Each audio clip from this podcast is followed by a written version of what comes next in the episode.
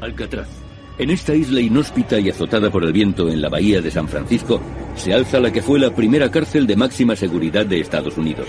Siempre tuvo fama de ser un lugar siniestro. Solamente su nombre, Alcatraz, evoca imágenes de brutalidad, violencia y locura. Ya en 1400 una leyenda de los nativos americanos afirmaba que estaba habitada por espíritus malignos. Alcatraz se convirtió en una penitenciaría federal en 1934 y muy pronto se la empezó a llamar La Roca. La historia acerca de las torturas empezaron casi de inmediato. Esta isla de nueve hectáreas era un lugar inclemente. Necesitaban un lugar donde meter a los delincuentes más violentos y pensaron en esta isla. Los guardias de la cárcel no fueron elegidos al azar. Eran los más duros del país. Los prisioneros solo podían recibir una visita al mes siempre que el alcaide lo aprobara. Las celdas de cemento medían un metro y medio por 2,75. Además, a los presos no se les permitía hablar demasiado y el aislamiento enloqueció a muchos. Alcatraz era el último recurso. Decidieron que aquí se sometería a los delincuentes más peligrosos. Los informes oficiales son imprecisos, pero se cree que 64 hombres murieron tras estas rejas o tratando de escapar. Cuando los presos empezaron a suicidarse utilizando cualquier cosa que tuvieran a mano, circularon rumores de que la cárcel estaba maldita. Algunos guardias pensaban que una celda de aislamiento llamada El Agujero era la residencia del mal. Ahora los vigilantes nocturnos hablan de ruidos extraños, de presos que corren y aseguran que han oído a Al Capone tocar el banjo.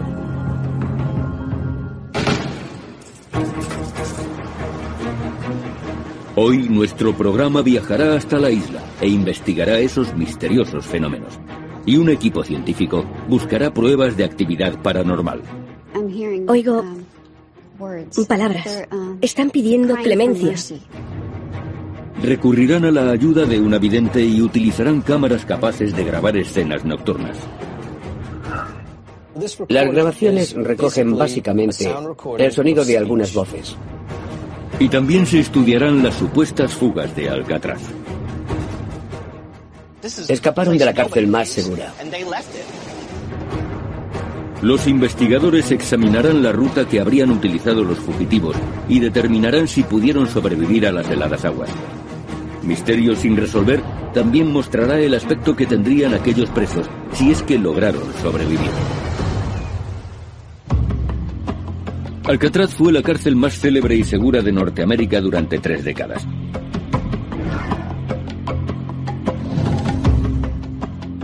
Pero en 1962, tres presos, Frank Morris y John y Clarence Anglin, decidieron poner a prueba su seguridad. Alcatraz era una fortaleza. Se decía que era imposible salir de aquella isla. Y de repente comenzó la búsqueda más intensa en 30 años. Una fuga espectacular fue la noticia más impactante después de la Segunda Guerra Mundial. Frank Eicher es rastreador. Encuentra a los que no quieren ser encontrados. Él será el que dirija la expedición. Lleva varios años investigando este suceso, uno de los 14 intentos de fuga en la historia de la cárcel de Alcatraz.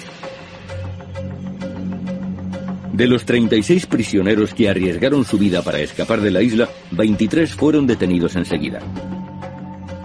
Seis fueron abatidos por los guardias antes de llegar al agua. Dos murieron ahogados y sus cuerpos fueron recuperados, y a otros se les dio por desaparecidos, aunque presuntamente también se ahogaron. La esperanza se desvanecía cuando llegaban a Alcatraz. Si un preso veía la ocasión de escapar, no se lo pensaría. Y aunque el guardia le gritara, no se detendría. Acabarían disparándole. Aún así, hubo presos que planearon la huida durante meses. Condenados por atracar bancos, Morris y los hermanos Anglin se pasaron seis meses preparando su fuga. Trabajaban en el taller y tenían acceso a muchas herramientas. Eran muy listos. Planearon la fuga contando con las herramientas que había en el taller. Fabricaron lanchas salvavidas con impermeables robados y pensaron en el modo de eliminar su rastro. Tuvieron que colocar algo realista en las camas para que pareciera que estaban durmiendo. Hicieron cabezas de papel maché y abrieron agujeros en las paredes de sus celdas con relativa facilidad. La cárcel había sido construida 20 años antes y el agua salada que se filtraba a través de los muros y de las cañerías había erosionado el cemento. A los guardias les sorprendió lo fácil que les había resultado picar los muros con cucharillas. El 11 de junio de 1962, Morris y los hermanos Anglin atravesaron los muros de sus celdas y empezaron a trepar por el conducto de ventilación. Subieron hasta que alcanzaron el último obstáculo, la tapadera metálica del conducto. Era como una rueda de tren. Después cruzaron el tejado y se deslizaron por un canalón hasta llegar al suelo. En el agua unieron sus artilugios flotantes, fabricados con impermeables, y se alejaron sobre ellos.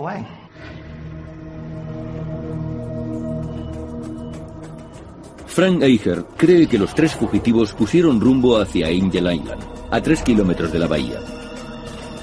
El trayecto debió de ser muy duro. Las aguas que rodean la isla son extremadamente frías. El promedio de temperatura del agua en junio es de 11 grados. Las mareas también son peligrosas y por la bahía circulan docenas de barcos diariamente. Además, la fuga tuvo lugar por la noche, lo que vuelve el viaje mucho más arriesgado. Pero según Eicher, aquellos factores no preocupaban demasiado a los fugitivos.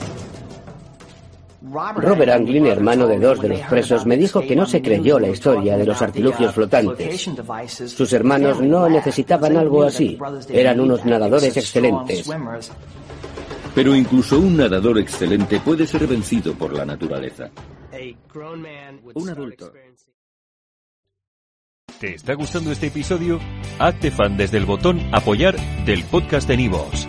Elige tu aportación y podrás escuchar este y el resto de sus episodios extra. Además, ayudarás a su productor a seguir creando contenido con la misma pasión y dedicación.